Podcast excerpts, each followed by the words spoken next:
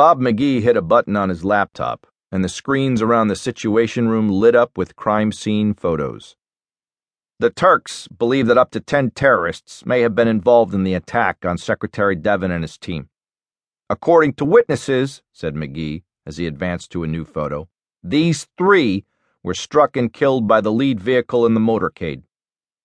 The chairman of the Joint Chiefs interrupted him. Are they wearing GoPros? They are, replied the CIA director, as he zoomed in on one of the dead terrorists and the camera mounted to his chest. Where's the footage? Have the Turks shared it with us yet? These cameras didn't have SD cards. Everything was wirelessly uploaded in real time to the cloud. The NSA is already chasing it. But we should expect another video, said the Secretary of State. McGee nodded. So it looks like ISIS. Once more, the CIA director nodded. How the hell did they know the motorcade route? The National Security Advisor asked. There's obviously a leak. And we have to assume that it could be connected to what happened in Anbar, interjected the Secretary of State. We've considered that, McGee replied. Everyone waited for him to elaborate, but he didn't. President Porter cleared his throat and said, In four days, we have had 22 Americans brutally assassinated. One of them used to sit in this very room with us. We will not slow, we will not sleep, we will not stop until the people responsible have felt the full force of our wrath. If we have to turn over every damn rock in the Middle East until we find them, we will. But while we're turning over rocks, I want to discuss a broader strategy. For every ISIS Muslim fanatic we kill, two more pop up to take his place. How do we defeat them? We deny them territory, the chairman of the Joint Chiefs responded. Without territory, there's no caliphate. And how do we do that? the president asked. Bomb the hell out of them and send in ground troops. That's exactly what they want us to do, said the Secretary of State. We'd need a sustained force of 500,000 troops at least. To wipe out less than 50,000 jihadists? replied the chairman.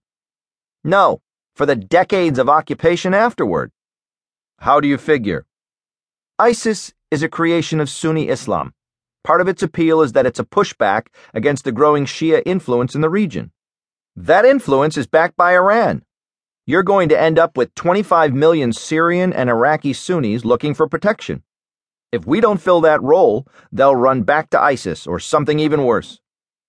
If ISIS is a creation of Sunni Islam, said the president, how do we get the Sunnis to destroy it?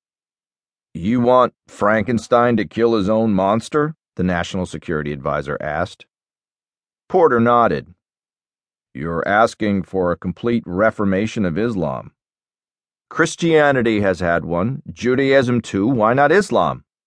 If you could wave your national security wand and have it done in a day, how would you handle it? I'd put the pressure on the Muslim nations themselves. How? The American public would be shocked to know how many foreign nationals from Muslim countries have overstayed their visas.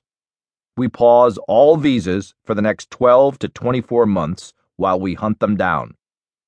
Do you know what an outrage that would be? The Secretary of State demanded. Would the plan hurt well intentioned, moderate Muslims? Yes, but that's the point. You and I can't reform Islam.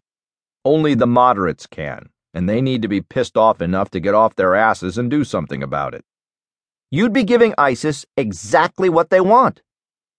The president, who had been jotting notes with his chief of staff, suddenly looked up and said, That's it. What's it?